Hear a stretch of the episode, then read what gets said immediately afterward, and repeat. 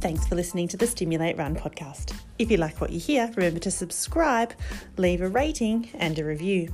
If you would like to get in touch or have future guest suggestions, please make contact via email or slide into DMs on any of the social channels.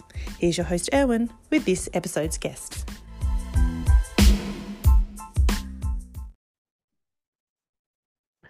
All right, everybody, welcome to season five, episode number three, and I think every guest I'm pretty lucky to have, but um, this one I said range to him uh, off off air, and um, normally arrange when you hear about track to marathon and middle distance kind of stuff, but he's kind of setting a new frontier when it comes to range, and that's marathons, ultras, back to marathons. And welcome to the podcast, Reese Edwards.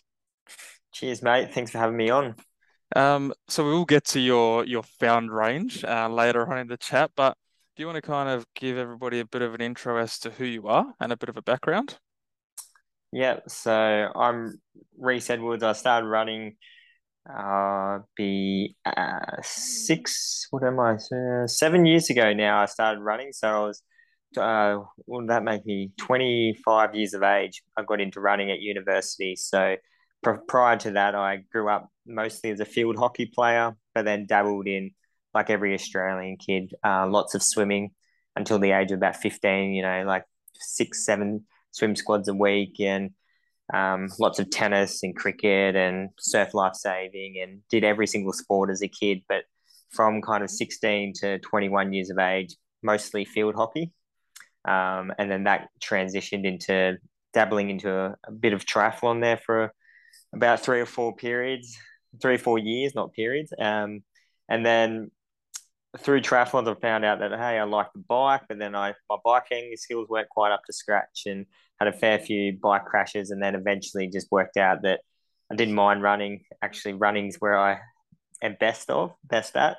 So yeah, I was halfway through a physiotherapy degree um, when I took up running there at yeah 25 years of age when when you flash back to your running back uh, your hockey background now, do you almost sit there and go, "Oh, geez, I actually wasn't a half bad runner." Like you might not have known it at the time, but you might have just had that ability to keep going and going, especially with the repeat efforts.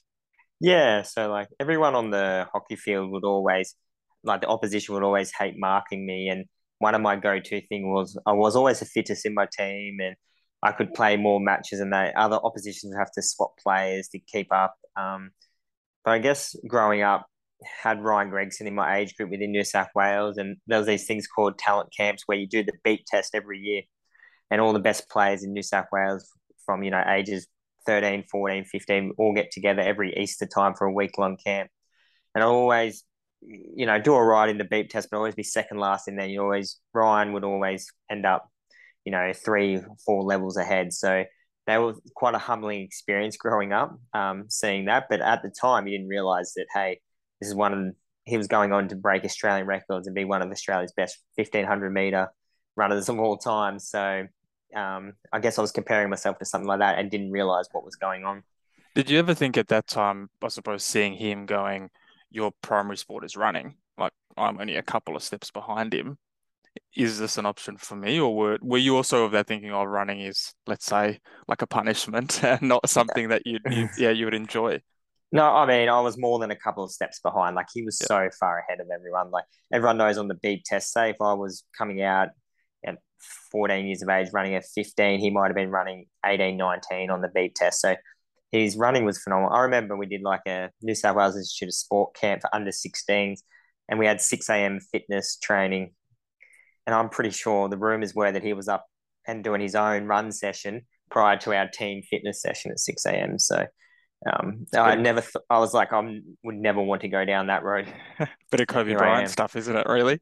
Uh, yeah, it is. It really is. He deserves everything he's got. That fella. and in terms of like the triathlon dabbling, was that very much okay piecing together a bit of your youth with the swimming you knew that you could swim right so you don't need to work on that cycling was this newfound interest after you like moved away and then well running is just part of it and you knew you could you're a half decent uh, runner um, but which one did you really favor it, it's funny because from you know until 15 years of age swimming i made state level swimming i thought i was a good swimmer but when I decided to take up triathlons around 20, swimming was always my weakest leg. And I think it's one I just hated it. And I never really, I'd only swim twice, three times a week. So swimming ended up my weakest leg. Cycling was my second weakest leg, but I spent all my time riding my bike because I loved riding my bike most. And then end up the run ended up being my strongest leg. And I didn't even know what interval session was at this point. So when I did triathlons, I didn't have a clue what an interval was. So this was all just kind of doing going out for I'd just run. I was one of those people where, you know, I might have been running 30, 40 Ks a week, but every time you go out there, you're just running that one pace because you I didn't understand endurance training at the time. Yeah. Um, and that was the same with the bike. I just when I was doing more cycling and triathlons, all my bike training was all just I just loved spending six, eight hours on my bike or longer. So I, I didn't know what an interval was, but yeah, the run was naturally my best in triathlons. And I, I did doing some research. I heard another interview you did, and you want to tell us a little bit about these eight to ten hour rides? Yeah, some of them got out of control, but when I was yeah going through that kind of seventeen to nineteen years of age, you know, oh, probably 18 to 20, maybe you'd, I'd, yeah, you have a couple of beers, but I got into cycling more. And some of these rides, I've done a couple of 500 kilometer rides where you just go for 20, 20 odd hours and you're just going from one McDonald's to the next to the next. Um, so yeah, twice in my life I've cycled for 500 kilometers, um, which was a great experience. And then I was regularly getting up on Saturday mornings at 3.30 in the morning to meet a couple of fellas and go do eight hour rides, 240 kilometers and then come home at lunchtime and yeah, sleep the rest of the day. It's good fun. yeah, only a few people, percentage of the world would go, yeah, I know exactly what he's saying. Everybody yeah, I've had some, yeah, I've had some, yeah, I've had some incredibly dark, like they, until recently, they were my dark days. Some of those bike rides, like I've sat at bakeries with a meat pie in one hand and a bottle of coke in the other, just thinking, I am a good 110 kilometers from home right now, and the sun's setting. What the hell am I doing here? So, yeah, you sound like the quintessential ultra marathoner, really. yeah. Uh, you've got a future at the back of the pack, just pacing. I think like a twelve-hour group through. So I think I'm into that. and then a massive fast forward, you find yourself in Dick Telford's running group. Like how how on earth do you go from a 12, 10 hour ride to then going, okay, I'm going to take my running almost systematically serious and you jumping into one of the most renowned coaches in the world um you know how does that come about? Lucky coincidence really lucky coincidence. So one of my um uh, colleagues or one of my uh, the other uni students that I became friends with he was into running and I was this is at the point where I was doing triathlons just as an age group but with the uni studies and things I was starting to just you know, dabble more in running. I didn't have time for the bike, and I never at that point I wasn't enjoying swimming. And he knew that I was getting into running, and I and he just invited me to. He said, "Hey, you've been doing some running. What sort of times do you run?" And I think I might have run just over eighteen minutes at a local park park run at that point, maybe seventeen fifty or something. And he invited me along to this run squad, and you know, I was not even close to the caliber, but I just kept turning up week after week. And this run squad that he brought me to one afternoon just happened to be Dick Telford's run squad. So that was just a really lucky coincidence. And, you know, they were doing, say, six to eight kilometers worth of sessions. in those first few weeks, oh, not few weeks, probably the first year, I was only being able to get out like a quarter to 50% of the session. Have you ever randomly or along that process ever said, Hey, Dick, what did you think day one when I rocked up? And or maybe he saw it as a bit of a not a project, but okay, this guy's got a little bit of something there that we can work with. I it took a while, so because uh, it's a, in Canberra, there's like a quite a big uni um, kind of population going on there in the running community. So there's a lot of you know in and outs every year. There's a couple that moved back away because they finished uni and got jobs somewhere else, and there's some fresh ones come in. So I think it's common to have. And the best thing about his squad is that you don't have to be coached by him. He's happy for people just to turn up, join in, because he just loves running and wants to, you know, increase the this population, the you know, the popularity of the sport. So definitely within the first 12 months, you know, it probably took a few months for him to even recognize that I was consistently starting to show up.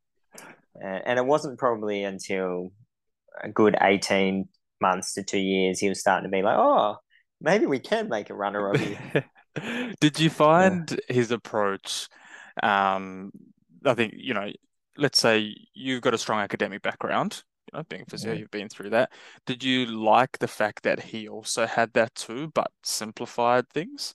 Yeah, big time. We really, um, I, I really loved his methods. The thing that Dick taught me was that, you know, he has so much knowledge and he's so well educated and he's one of the leaders in, you know, physiology around the world. Yet his coaching is so simple and you get all these other coaches out there that have just read one or two textbooks and they talk about all these zones and all this technical jargon that they they probably don't really understand. But not only if they don't understand it, the it's no way to teach an athlete how to understand if you don't understand it yourself.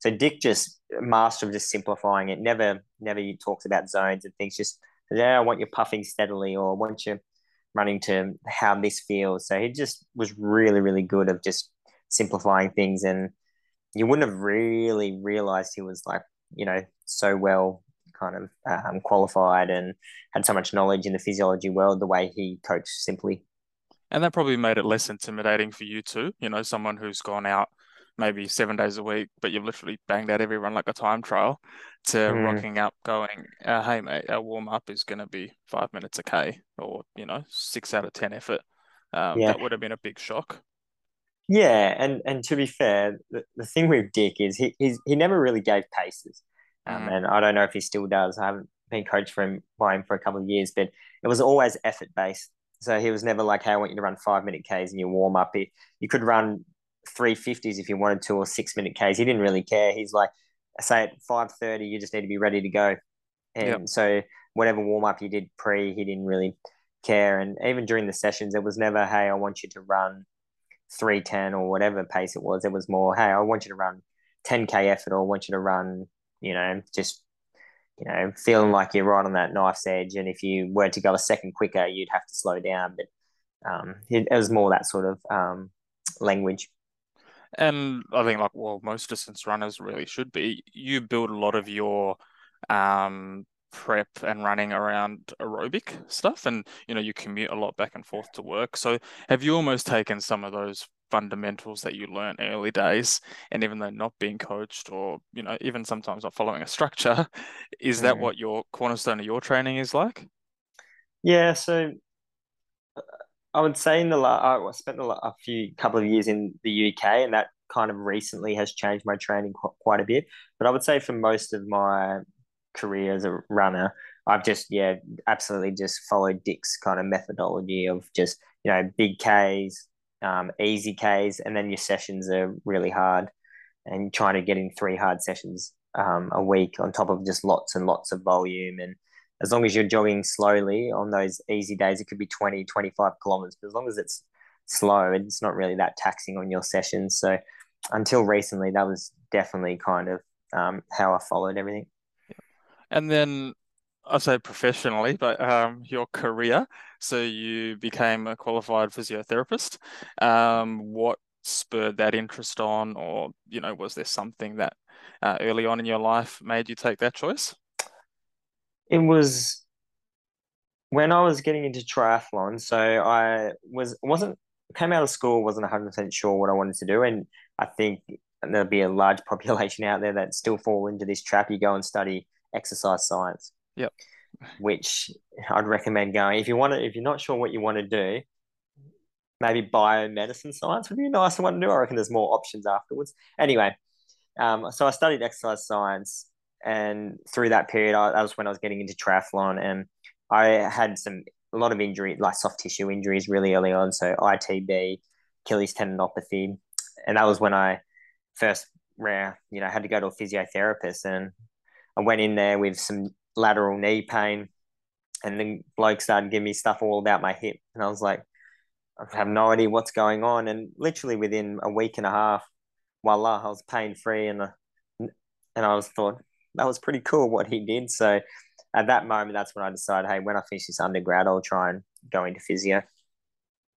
Interesting, because you were that. I wonder how many of your patients follow that same kind of uh, uh, path now that actually listen and go, oh yeah, that worked. And yeah. Um, how do you think it's assisted your running? Well, the biggest thing that I think it's assisted is I'm not scared of injuries, and I think I can I can spot something that I can run through probably more so than a lot of other people. Like it'd take a lot more for me to stop running because I feel like I've got a pretty good body awareness of hey, you know, this is a soft tissue type thing, or like I can just deload it, maybe not do a session. I can change my volume or intensity around for a week or two weeks more so than just I more so than just say cutting out complete rest and then waiting three or four days. I'll try run. Or I'm still in pain. Maybe I'll go see someone, and you kind of spend a week, two weeks, kind of playing this game of like not running, running. Do I see someone? Do I not see someone? I guess I don't have to worry about that. I get to have a really good body awareness of, hey, is this a bony injury or is this a serious injury that I need to rest right now, or is it something I can push through, get to my event, or how do I change my load management? Do you find yourself being looked at? You might just be oblivious to it, but you know, maybe even your training partners or your friendship group, and they start going, "Oh, is he? How come he's not stretching? Or why is he not doing these little things that we call one percenters?" You know, dietitians, I think they feel it with they people always watching what they eat. But yeah. do you ever have that external pressure you kind of see happening, and you have to almost put this front on? Um, not so much. The I mean, a lot of my friends and that I and my running colleagues, they're all physios themselves, and we all have different things. But the general public, I just kind of no, I, like I I know my training looks wild from the outset, and people think, geez, he doesn't follow much of the science and all this sort of stuff. But I think it's still the science is still growing. So no, I don't really put a front on. I don't try to pretend I'm smarter than what I am, or I've got the key to unlocking like you know never be injured again nothing like that so um no i don't i, I don't think more like in terms of you know pre-session people doing oh. activation oh, and oh, they I, go oh how come this bloke's telling everyone to do it but you know those kind of yeah things. okay yeah i got you yeah um i guess I, I don't do it myself so I, i've never one i'm not a coach yeah. And as a physio, yeah, I tell I'll jog before a while, and that as a physio, if I ever say that to someone, I'd be like, hey, make sure you know you're warm and loose and things like that. But if you've got a coach, you know, listen to their warm up, do with their drills or whatever. But yeah, I just do a few strides and jogging. I there's not honestly there's not that much science uh, evidence behind stretches or anything reducing injuries pre run. There's actually bugger all. So everyone's got these funny, good looking routines they do, but the only science is is that four by two hundred meter strides before an event can improve your performance by, I think it's something like three point five percent or something like that, and that's the only evidence behind anything in your warm up actually helping. Which is so interesting, right? Because you have the qualified professional, and then you've got the Instagram professional, who yeah, and all these TheraBand exercises around your knee, activating your glutes pre-run, and all this sort of stuff like it's it's you know it's not it's not preventing an injury in in that run. It's your actual week on, month on, year on load management, that's actually going to contribute to that injury. And then, what kind of lessons maybe have you gained from running that you take into career life or even daily life? Like, is there anything you fall back on that you've learned about yourself, even? Yeah, I think you, you whenever you've had a certain injury, you're always better at understanding when a, someone comes in to see you, you uh, you can understand what they're going through, even say on an emotional level. So not just like the injury itself, but you might understand what they're thinking about and how they feel like it's impacted their quality of life and and things like that. So it's good having. I think as a physio, it's actually good experiencing many injuries on on that front, and I think that really helps on a day to day basis. Um, I've actually moved my physio degree. I do more like neurological acquired brain injuries now, but there's musculoskeletal injuries on top of that. And that has changed with my running as well. As my running progressed, I strive for more in the physio world. So I've kind of moved down like a more complex kind of pathologies in the physio world as well. And it's probably nice not having a direct um, contact with runners or yeah. people that are coming into like a practice um, yeah. because you're just never then escaping your thing and it's yeah. everywhere and you kind of just want that different world it's not colliding yeah exactly right i really like that and you know when you're out there running and people ask oh you're a physio and they always want advice and things like that but when you quickly say like I, I don't mind giving advice and things like that, but sometimes you say, oh, actually, I work in acquired brain injuries. They quickly go, oh, and they ask you more about that, and they forget talking about their niggle or their injury. So sometimes that's nice as well. Can imagine.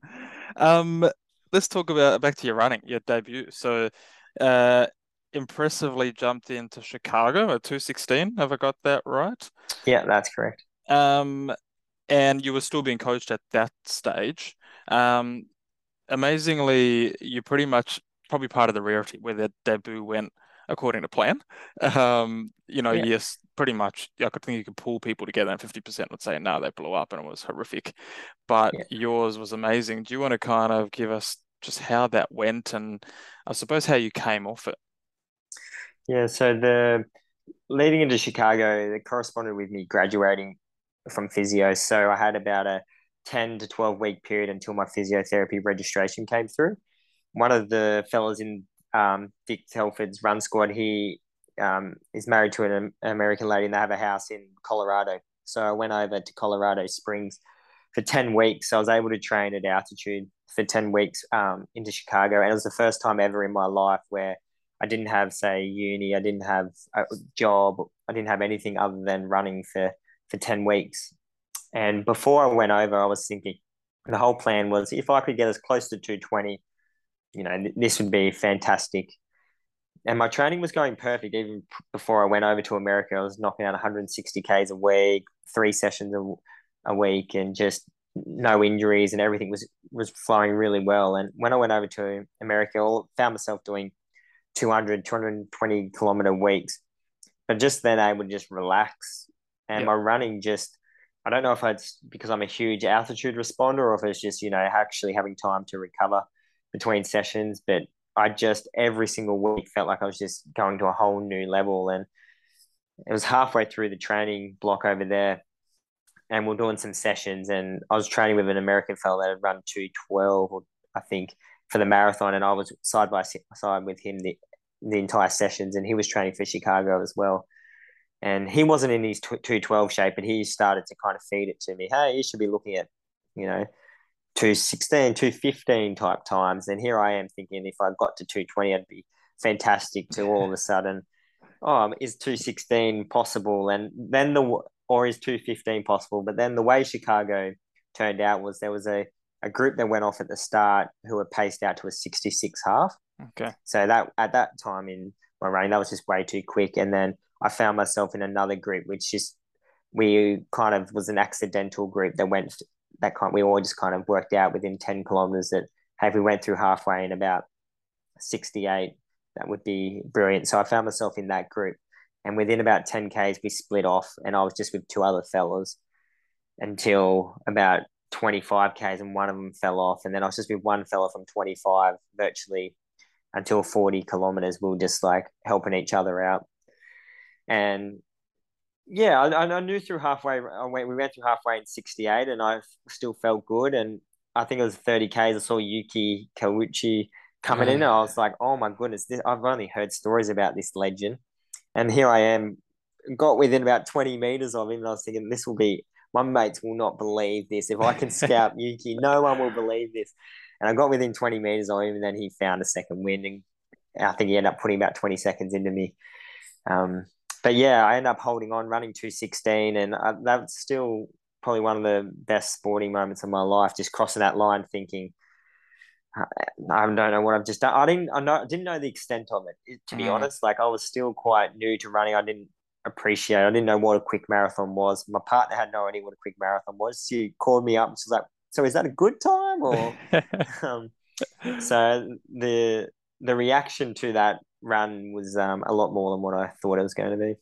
Well, it's almost a nice position to be in, though, to go in with you're almost oblivious and you were just going to do whatever. If you blew up and you still, let's say, ran a 220, you would have gone, well, that was my goal.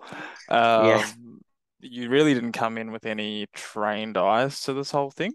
Um, the whole 10 weeks before, did that kind of give you a bit of a sniff, though, to, oh, I've run a 216 here.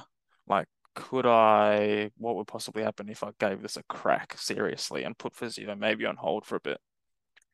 Absolutely, it did. But I've just had other life circumstances come into play. Just having got into running at such an older age, so like you know those those mid to late twenties, you have to start making more responsible decisions. I would love to be able to just go, hey, I want you know a six month or twelve month block of just give it running all my my best, but um, with my partner that we just you know we want to pay rent and put food on the table, and I've just never been getting into it later. I've never really um, felt like I've been in the position to give running, say, my all for a, you know six months without without um any work or anything. You potentially, you know, you get a lot of those athletes. Liam Adams, prime example, who still works full time, and I think he said as well that he couldn't really do it full time because he actually likes that escape. So yeah. potentially you find yourself in that same position. You know, someone says, "Here you go, twelve weeks, no work, whatever," and you go, "Oh, I don't know about this." Yeah, I think it'd be nice. Like, I'd, I'd still love to, even if it was like a another like an eight week block or something like that, where I could take eight weeks off work and just go. You know, obviously be in good shape before, but then have eight weeks prior, go to altitude or have a training camp. I'd still be interested in that, but it is hard to do. Um, but but I, I couldn't do it full time. I, I I need work. I you spend even to 2021 I was traveling around Europe a bit and I spent a almost a 12 week period where I wasn't working because we were traveling. And when you get back to work after that, you're like, wow, like I feel like I've got a little bit dumber over the last three yeah. months type thing. Like I might become a little bit more cultured and worldly, but then like day to day social interactions and stuff, you're like, oh, it takes a week or two to get back into reality. And um, yeah, I kind of like being part of normal society.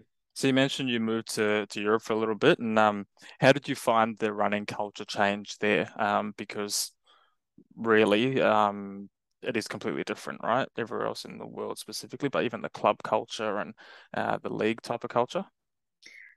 I loved, absolutely loved the UK running scene. Uh, like you said, they had the the club culture, so you become part of um, everyone's part of a club over there. So the club relays and the cross country, everything's really big. But the best part about the uh, London culture, I found, I, I, met this group of fellas and very blue collar. We're all just work full time, and the group's called Cottage. There's, I don't, I'm pretty sure they don't have it, still don't have an Instagram page. We don't do social media or nothing like that.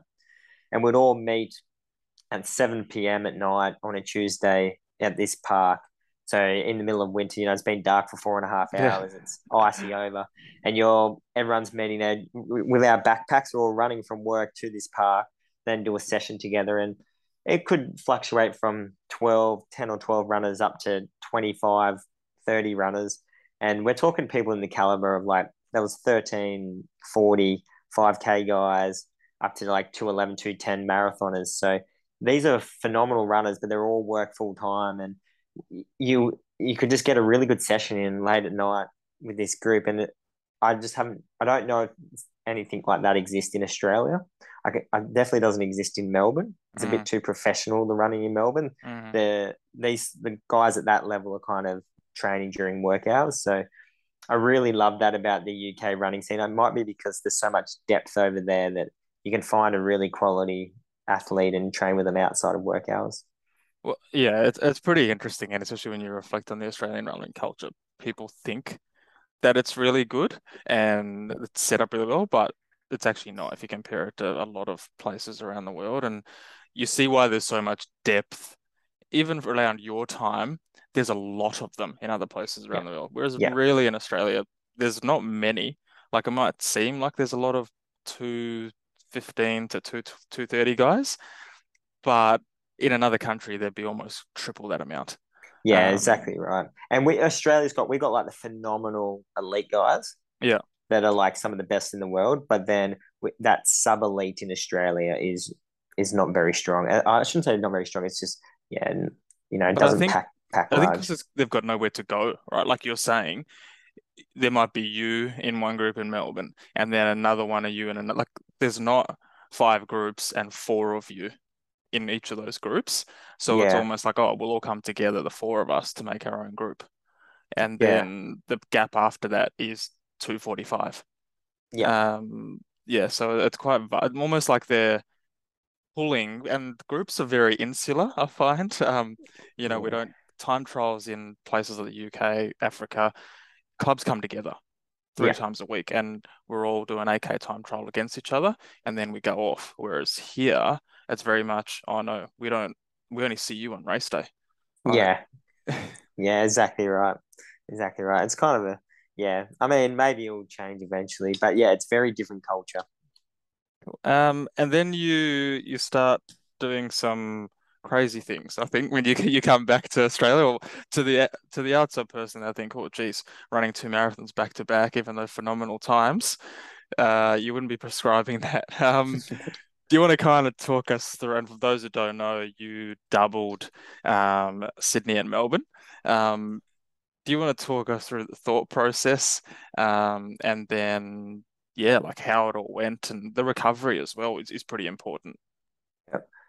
So, where this beginning of last was it last yeah last year so that's 2022 so i was still living in london at the time and i'd just come off running two 213 marathons and coming off like really good training but just in my last month living over in london i picked up a, a like a sacral injury so between having that injury and then moving back to australia i did about uh, almost two months trip traveling around scandinavia as well where i didn't really run so I, I missed out the first six months of last year. I missed out on any racing. I didn't do any at all. So we moved to Melbourne in June, and I got into just the club scene down here, which actually the Victorian club scene is quite fun. Mm. Um, I don't mind. It's the closest thing I think to the the UK club scene. But yeah, I slowly was getting fitter and fitter, and I, I knew that I wasn't close to my say two thirteen. Well, I didn't think I was close to my two thirteen marathon shape. So I decided, hey, I was going to be up in Sydney the weekend of Sydney Marathon, and I always wanted to kind of do Sydney Marathon. I don't know why. And so I entered Sydney Marathon, and then T- Tim Crosbie, the organizer of Melbourne, knew that I was living in Melbourne then, and I'd spoken to him, and he's like, "Yeah, you might as well do Melbourne. You're living here now." And I was like, "Yeah, why not?" So yeah, I think it was about six weeks out. I decided that I'd do Sydney and Melbourne. So I went to Sydney Marathon. I was hoping to have a really good run in Sydney. And I was five kilometers in, I was running with Aidan Hobbs, like a Queensland runner. And then by about 10 kilometers in, I was running by myself in Sydney. And there's just a group of African runners who were on getting paced at 206, 207. And then it was just me Mm. by myself. And I just decided at that point in time I could kill as a hilly course.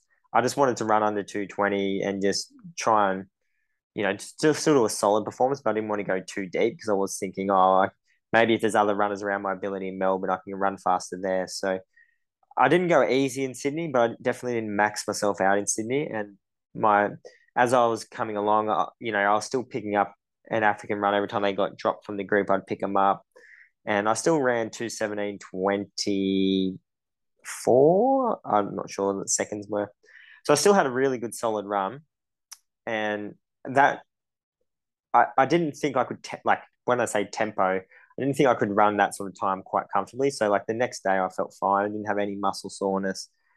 Recovered really well from it. I think because I just I fueled well. I didn't go super deep, and I kind of got like some super compensation from that. As like how often do you go and run forty two kilometers at three fifteen pace or whatever it is, and then think, hey, that's just a training session for a bigger race, and that's actually what ended up happening. I ran Sydney and I went through this two week period post Sydney where every single one of my workouts I was running faster than what I was pre Sydney and it felt easier. And I just, it isn't sustainable for a long period, but for a few weeks, it actually is like this compensatory effect of just like, hey, your body just got exposed to this incredible stimuli and now you're mm-hmm.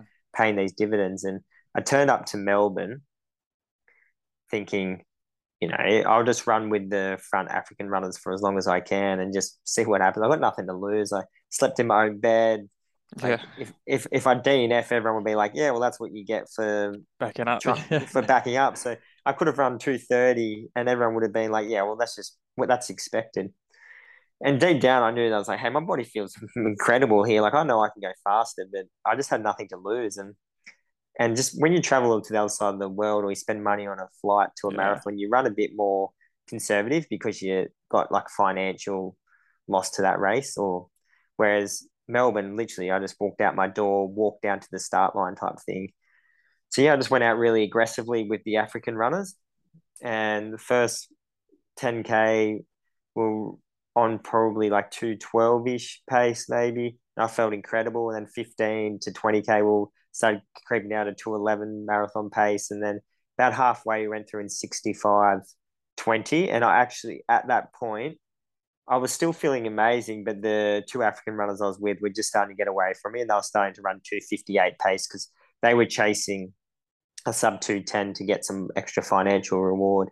So they were picking up the pace, and unfortunately, it was a little bit too quick for me, and I I gradually slowed down until 30 to 40k, and I really suffered. And so I split a 65 20 or something in the first half. So I've closed in like a 69 something. So the second half, it got tough, but to still run a 214, 40 or 41 or something like that, I, I didn't expect to, to be in that sort of shape. And I ran, you know, the second half solo. So yeah, I was really happy with that. And in, I suppose, in hindsight, Melbourne was probably a better suited course to go fast, right? And I think conditions were awesome. I had a few running mates from here go over. Um, it almost seems like if if you could have chosen now, like still do both, but Sydney wasn't the one to race, it was a session, and Melbourne definitely was the one to race, right? Yeah, exactly right. And the Melbourne course, Melbourne course is definitely quicker, and the top guys weren't as quick as the Sydney guys. So yeah, it was it definitely was better for running a fast a time for me faster. Yeah. And then Sydney, I suppose though, do you still keep it in the back of your mind with the potential that it's going to be a major? Like obviously they'd need to make some changes. Um, but do you still keep that there now going, oh, I want to go back in a way? Yeah, I think I think so. Like I haven't ruled out not going back to Sydney this year. I, I would if it's just going to be a group of like, there's rumors of potentially like that Tola who's a 202 or 203 guy turning up. If, if it's just going to be like a, a similar thing to this year where there's a group of 203 guys going out and running a 205 marathon and then there's nothing else after that, I don't mm. think that's of, I, I don't really find that interesting. Um, because, they probably have to make it that though, don't they, to kind of get some hype going before yeah, decisions made. Yeah, I think yeah, and I think you're right because they want a fast time there. And if you look at say Boston, New York, they, they yeah they you know Kipchoge's of course going to Boston, but the the American runners, is I know there's a lot more depth in America, but you still see the top American guys there running good times. And yeah, I, I don't know if, if it's just 205 guys, I, I don't see myself maybe going to Sydney. Yeah. And then it probably um, pulls from Melbourne. Like if your fast Australian guys are probably going, well, I will go to Sydney. So then, as an opportunity, but as a title, you probably go, oh, well, maybe I'll go to Melbourne and ro- run a low two teens, and mm. yeah, so you kind of have to weigh that up, don't you, as well? Yeah, I mean, I'm at this point now, working full time. I, I just want to find as soon as someone says, "Hey, this person's running this race," I, I want a competitive race more so than a um, one that I can win. So if if some of the top Aussie guys who I think, oh, that'd be really good for me, mm. I would. That's how I will pick my races. Yeah. Yeah. Cool. Um, and then you completely coming to this range part of your running now. You go and do UTA. Um, you had dabbled previously with Tarawera, um, but then you go right. I'm upping it and literally leveling up. Why and how, I suppose, does that come about? Yeah. So I think it was still I was still chase like I'd only really done a couple of races and I was still like oh I still even though I'd done two marathons I'd only really done a couple of races that year. So I was still mentally really fresh and I'm I'm getting married April this year. So I knew that the first six or first half of this year I can't go and travel and do a, a marathon or anything like that. So I was like I'm going to bury myself at the end of last year which I well and truly did. I succeeded on that UTA is one of those things where you know everyone knows it. Well, at that point, it's one of the biggest ultras in Australia. It's always interested me, and being in October just suited me really well. And then the last minute course changes suited me even better. Mm-hmm. And yeah, I, I just wanted to give it a go. I, have always been interested from that 18 years of age, cycling adventures and doing the 500 kilometer rides. I've always been interested in adventure. Um, and and I just love endurance and torturing myself. So UTA was always going to be on the cards at some point in my life, and it just happened to sync up really well. Being kind of there was no more road races really in Australia. I was in good shape, um, and just worked really well. How do you strip it back though? Like you kind of say, all right, well, I'm going to go do this race. Again, being self-coached, do you kind of just throw yourself in and find out as much information as yeah. possible, speak to people, you know, when it even comes down to packs and um, nutrition, yeah. do you just well and truly throw yourself into it? Yeah, absolute ignorance. Go straight in with ignorance. So I, I didn't train, had no idea how to train for it. I still don't know how to train for an ultra. Um, and with gear, I went down to my local running store and I just would ask them questions, be like, hey, I'm think I'm doing UTA, what pack? And they'd give me advice. I don't think they, they didn't at that point. The gentleman that was serving me, he didn't. He just thought I was just an age group, and then after the race, he worked out who I was. But yeah, I was just going in just like anyone would off the street and just asking general advice. I was like, "What would be the best pack?" And he was like, "This one from Salomon is the most popular." And what jacket do I have to think? And he just, I, I just listened to him, and he just said, "You have need this, this, this." That's how I got my mandatory gear sorted. And I'm just following the website, and then training wise, I just you know, I, I didn't really. I had a couple of guys around here. I went for a few longer runs with in the hills, but I didn't really um, change my training too much for an ultra. I think I did a couple of 50k runs, but there's nothing drastic. I didn't practice nutrition, which I should in hindsight, and I got through UTA in absolute ignorance.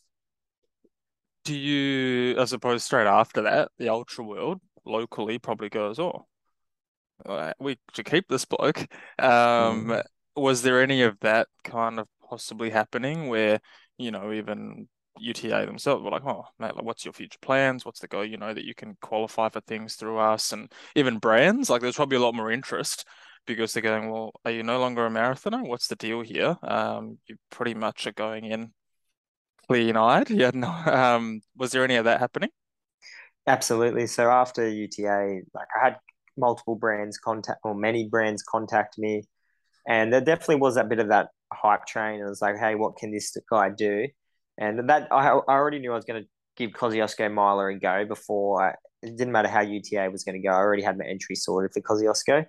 Um, but yeah, there's definitely kind of a bit of a hype. So it was, Kosciuszko was a bit of a blessing that things didn't go well because that kind of settled all the hype down. Mm. But yeah, I had brands and things contact me, which in the road scene, my road results, you know, and then they're not, you know, top class, but they're not too bad. And I've never had really any interest from from brands. And all of a sudden, you win one trail race and you get interest from brands, but it also doesn't suit my personality either. So yeah, I was going to say, uh, uh, just from speaking to you now, it sounds, it sounds like you really enjoy floating under the radar and just turning up, and yeah. just you almost you can be lost. Your running could be lost, right? You then have to be promoting and self promoting. It just doesn't sound yeah. like that's your shtick, really. No, and I think it's been interesting um, seeing different brands. Like some brands are actually uh, offer you to come on, and I'm really thankful when, when they do offer you to come on like as a sponsored athlete. But then other brands do sneaky things like, hey, we'll just actually send you some product, and all you have yeah. to do is put a post or two on Instagram. But you know, you're technically not, and I don't like that. So any brand that's done that to me, like I wouldn't have a bar off. um, yeah. So and and that's just my personality. I um. Well, it's not authentic, uh, is it? Like no, and yeah. they're kind of technically for me, like offering me a pair of shoes or whatever it is. It's like I'm not going to put something out there just to get a pair of shoes and know deep down that hey, that's not like a product that I would go and purchase myself. And then Kosciuszko, like you touched on that a little bit. Look, you guys walked literally into a blizzard. Um, but then is that where do you think it was really say that whether it didn't come in the way it did? the technical side of it was almost like another step up, right, from UTA. Yeah, so the, the nutrition, so multiple. I learned a lot in you in at Kosciuszko. My main learning thing is not what people would expect, but nutrition wise, I was I was way off. I, I didn't had never I never really gone. I I'd never really been in a race situation where you need to be at kind of top kind of working capacity and still be feeling well like you know some of those long rides I did, you could sit down with a meat pie for an hour and a half, two hours, mm. and then mm. get back on your bike. I'd never been in this situation where you kind of felt rushed, so I was just doing it on gels. I wasn't consuming enough gels, and yeah, nutrition just wasn't quite there. And then deep down, there wasn't heaps for me to gain. I didn't want Kosciuszko enough either. So when it started getting really tough, I was kind of a bit mentally weak as well at Kosciuszko. So, um, and I, I, of course, you have regrets, but I knew how sick I was in the, and I'd done 90 minutes of walking before I pulled out. So I was in a real bad way before I pulled out. So I don't regret pulling out. Mm. And I don't think I could have made the finish. Um, but yeah, I got a lot of things wrong. And like, a couple more to go. But um, in terms of your bucket list, like what do you still, even if it's times, let's say, um, but is there anything that you still have that you want to tick off? Yeah, so bucket list, like when it comes to marathoning, you know, the bucket list would be I don't think it's possible, but if I was to ever go sub 210, that would be like out of this world. So knowing that's in the back of my mind, I'll always try and balance marathons and ultras. Mm-hmm. But then something like comrades, I was cl- very, very close to trying to get an entry this year. But just in the last week or two, I've decided not to. But yeah, comrades is on the bucket list. And then obviously, when it comes to the trail world, um, having traveled to Chamonix, I do want to go to UTMB and I would love to be competitive at, at UTMB races. Um, but an event like Western States, everyone thinks that that'd be a race that I'm interested in. And um, I don't have heaps of interest in going to Western States. Yeah, it's pretty interesting. Like comrades, just because I know a bit about the race, you going there and with a two thirteen, or even if you got to two ten, you become a big player. Um, but then you're also going from here, and it, you really need to invest, I suppose, time into that. And you know, there's local people here that could help you out with that. But yeah, in, always intriguing when I hear somebody say that, put that on their bucket list, and they're got a great marathon time. So yeah, hopefully in the near future we, we see your name there. But um, yeah, mm. great bucket list to have to hit. Um, in terms of, I always finish with this question, but a message to your younger self, um, would you have one, and what would it be? it depends how young we're talking. If we're talking, uh, get into running, start running earlier. Yeah. Um, but, may, but maybe uh, my body wouldn't be prepared for it if I started younger. Um, uh, just, I guess, no, I, I, yeah, that'd be my only thing is, is just like, I think if you look back at my hockey, if you look back at my running in school without actually training, I could still make state cross country. Like there was signs there that I could run, but I think maybe if I could talk, say something to my younger self, would just be like, if you if something comes naturally easy, maybe just pursue that because later on in life you probably enjoy it. Yeah, interesting though because who knows now you might hate it, and That's getting true. into it later, and the things you learn from those other sports and the people you met probably contribute to your yeah. joy for running now as well. Like it, it's such a a double edged thing, isn't it? It is. It really is. Yeah. Um, and you're still actually, in terms of the ultra world, you're actually young, which is the best part about it. Um, it's almost exactly like your career right. starts again. Yeah, hundred percent.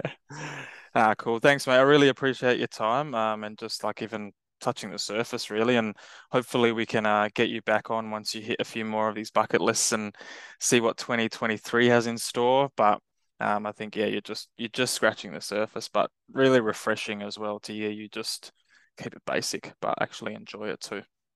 Yeah. Nah, thank you for having me. I really, really enjoyed it. Cool. Thanks heaps.